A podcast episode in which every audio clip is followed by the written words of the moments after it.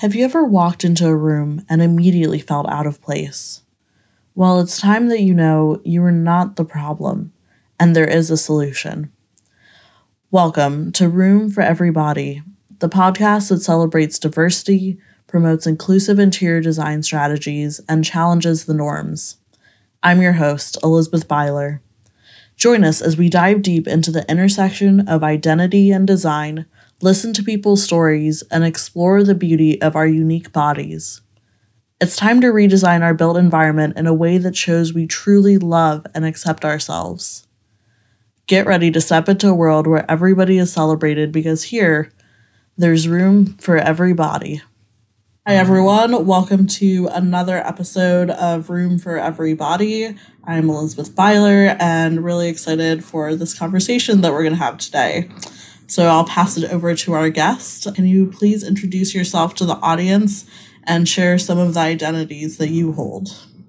Hi, everyone. My name is Janique Cheeseman. One of my big identities is that I'm Trinidadian. I'm from Trinidad and Tobago. That's a big identity that I hold. I'm very proud of my heritage. I'm also a Black woman. So those are two Afro Trinidadian, you know.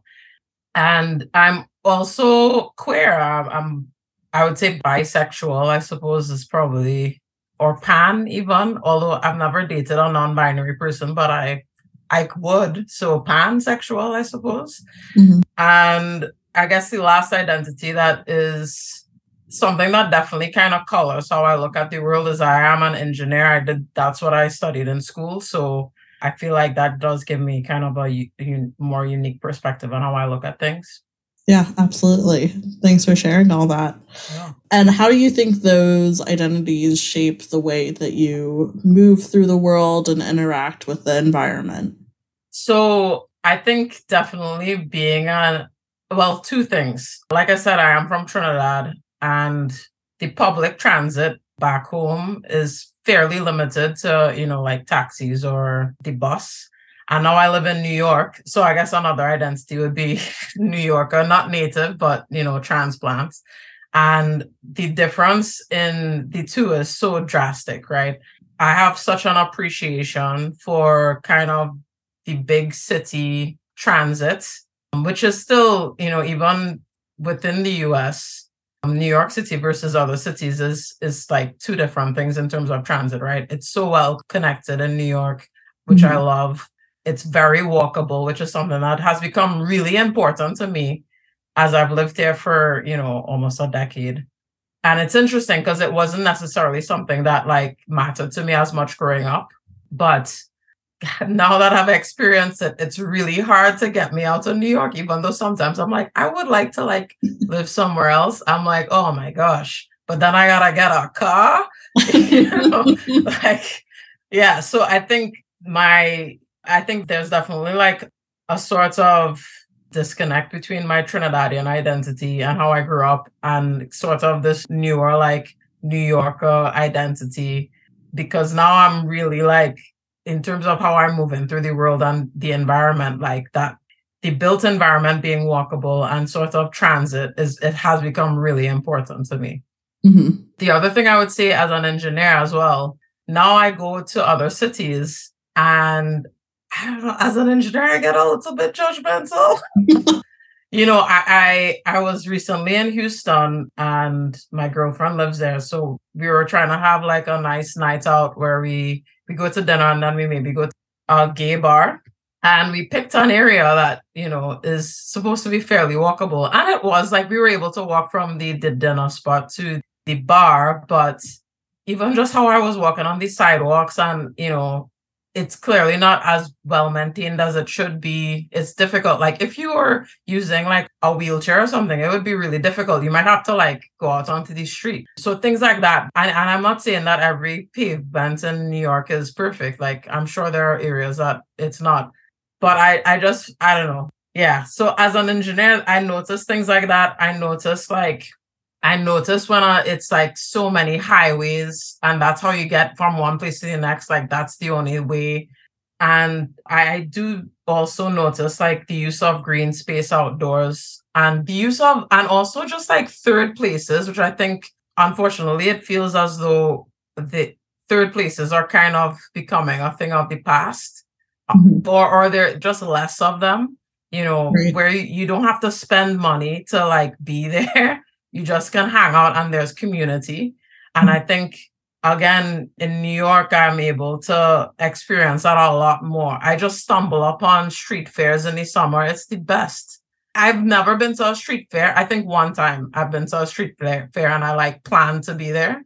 All the other times I was just walking around minding my own business, doing whatever I had to do, and there it was. And then there's all these people, and yeah, there's stalls set up for people to like buy things, but you could literally just browse all the handcrafted jewelry, the the food. You could smell the food as you're walking by, like kind of do the classic window shopping thing. And you, you don't have to spend any money. There's usually at some point like areas with chairs. You could just sit down and like relax your feet or whatever. So I feel like this is super long-winded, but I think as an engineer, I notice things like lack of third spaces, green spaces, walkability, and and I think it's both kind of being a New Yorker and being an engineer that I kind of evaluate those things.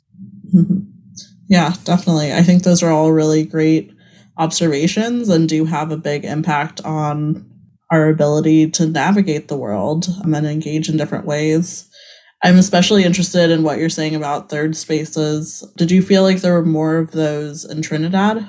There's definitely places like the mall there's still like a lot of people still go to the mall. Like I know people are saying in America malls are dead. It is malls are not dead in Trinidad and mm-hmm. Tobago. Like that is still very much a place people just go to hang out.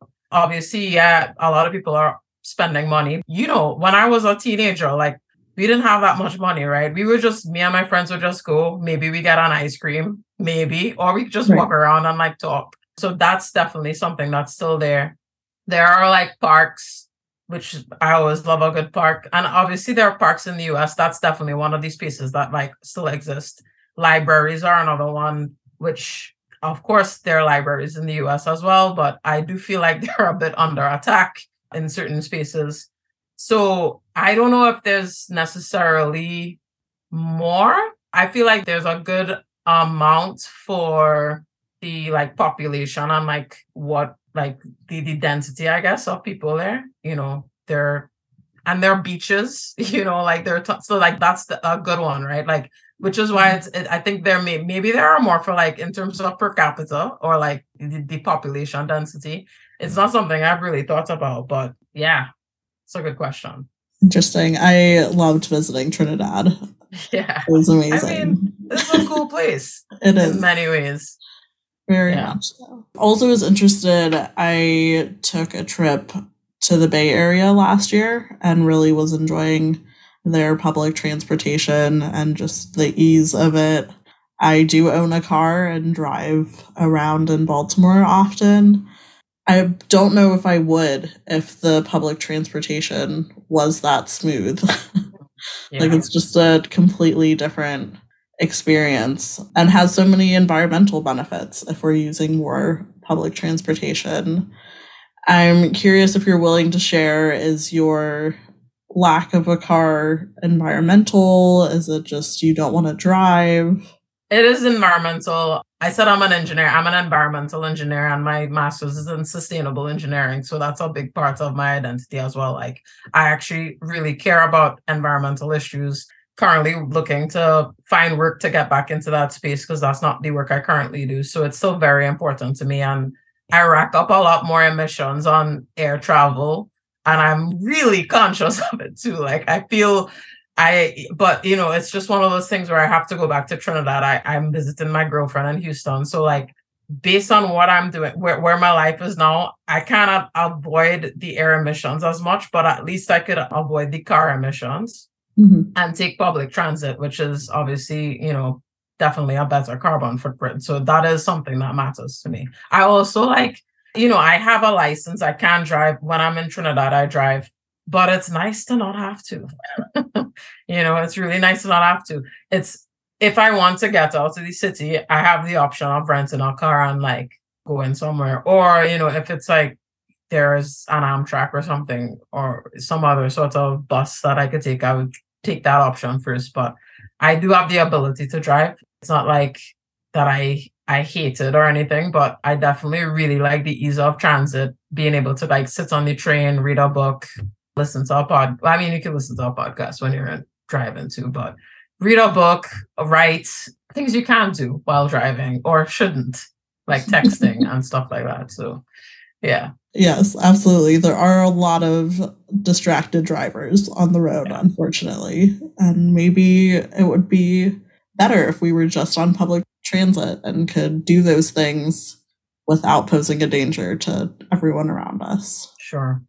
I mean, I'm glad Audible is a thing so that people could read while driving. They just listen to it. I've never gotten into audiobooks though, so which is weird because I like podcasts, but I think I like podcasts because it's like usually a convers I like conversational podcasts where they're like more than one person. I've mm-hmm. never gotten into like one person talking at me. so I think it's the same thing with the audiobook. Yeah. That makes a lot of sense to me. I feel yeah. a similar way about audiobooks. There's just something that I haven't been able to click with in the same way as reading the book. Yeah. Feels a lot better to me. Interesting. I also want to go back to what you were talking about with walkability and kind of what the factors you see from your engineering perspective. Like, let's envision the most walkable city ever. What do they need to do to make that happen? Well, one of the things I learned in my sustainability program is, you know, it's kind of like build it and they were, would come. One of the things that makes a city really walkable is feeling safe walking, right? So, like, if there's, for example, nobody really wants to walk on a highway. Why? Because the cars are speeding. Well, not speeding, but they're fast, right? They're the speed limit is a lot higher. They're wish mm-hmm. were whizzing by you and there's not much of a barrier between you and the streets. You know, there are no trees kind of between you and the cars passing. There are no parked cars, even parked cars as a barrier between the sidewalk and the street is like a form of safety and security for people who walk by, right?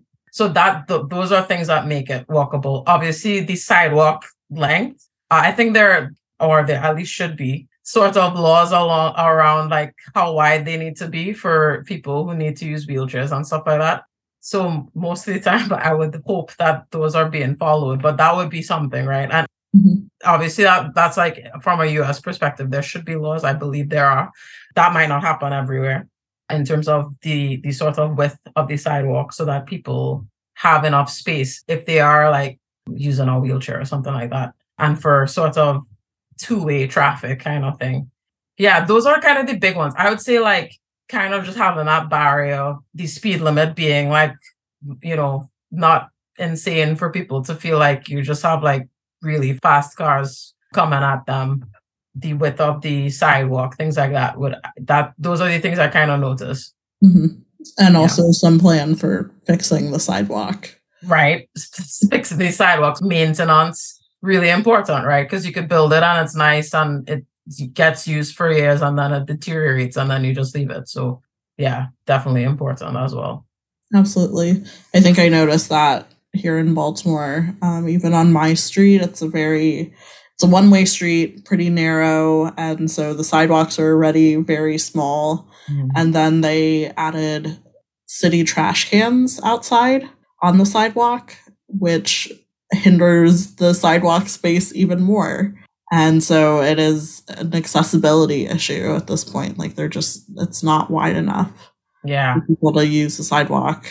I'm often just walking on the street, and if a car comes by, like jump onto the little bit of sidewalk and then back into the street. Yeah. Nobody wants to walk in that. like, you right. know, it's, because obviously one of the main things we're doing as humans is trying to protect ourselves from harm. So yeah, of course, it's not going to be as utilized, well utilized if those are the conditions. Mm-hmm. It's interesting that you mentioned safety because I don't think I would have thought about it in that way. And also thinking about how well lit some streets are. Again, maintenance for yeah. street lamps if you're walking at night, like there's definitely different routes that I take depending on the day and how well lit it is. Um, yep, absolutely. I always tell people because people often ask, "Oh, do you, you know you've been living in New York? It's safe, like it feels safe, but I don't know." People and and obviously there's like a little bit of propaganda about like cities and safety. The only time I've ever really felt unsafe in New York is when I, it was like the middle of winter and I was about to play uh, soccer at a middle school or something, somewhere down like in Manhattan, uh, like it was pretty south in Manhattan and towards the east. I don't know the area, honestly. I can't remember the name. It was a little bit away from the, the the subway. So maybe like it was a 15 to 20 minute walk. And I thought, oh, no worries. One of the other great things about walking is that it's good exercise, right? So another reason I love walkable cities. And so because it was winter, it got to be, you know, dark early. It was probably not even like 5.30 when I went down there, but it was still already pitch black. And it was not very well lit. It's like the only area I've been in that wasn't well lit. And I remember walking through by myself. There were also not that many people, which is kind of weird and not usual for New York. Like there's just mm-hmm. not a lot of people in that area. So I remember thinking, man, this is so sketchy. Like, I don't know if I want to continue to play football over here, you know, soccer over here. So there right. you go these the lights is a good call. The other thing that makes a city walkable is one of the reasons you're walking is kind of to get to things. Mixed use development is great, right? Like you have shops and you know maybe a movie theater that's walk you're able to walk to or your grocery stores. In New York we have our little corner shops and bodegas you know with the patented like bodega cat that has to come with the bodega for some reason. But you know and you you're able to just get to things.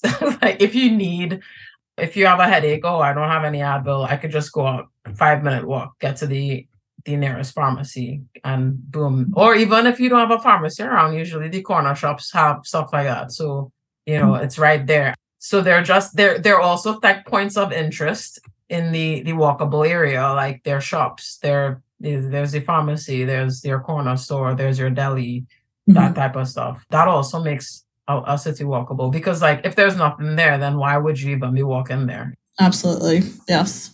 It is interesting that you're talking about New York is a walkable city because I feel like my experience is there's so many cars still and like traffic is so bad. Yeah. And it's but just, it, but think about how many people are there right? So that's true. Yeah. So yes there are still a ton of cars and still people own cars but you don't have to. That's the thing. You have the choice. Mm-hmm. yeah. yeah. I think that choice is important. And even when i'm walking in new york it also it feels like a free for all like you really have to know where you're going and be confident and moving in that direction. because if you stop, is everything. Like, it's gonna get run over by somebody else. Yeah, we do have a reputation for that. So I, you know, we got places to be. you do. You clearly do. Very important people. I support that. Great. Is there anything else that you would like to add about sustainable engineering, I don't think so.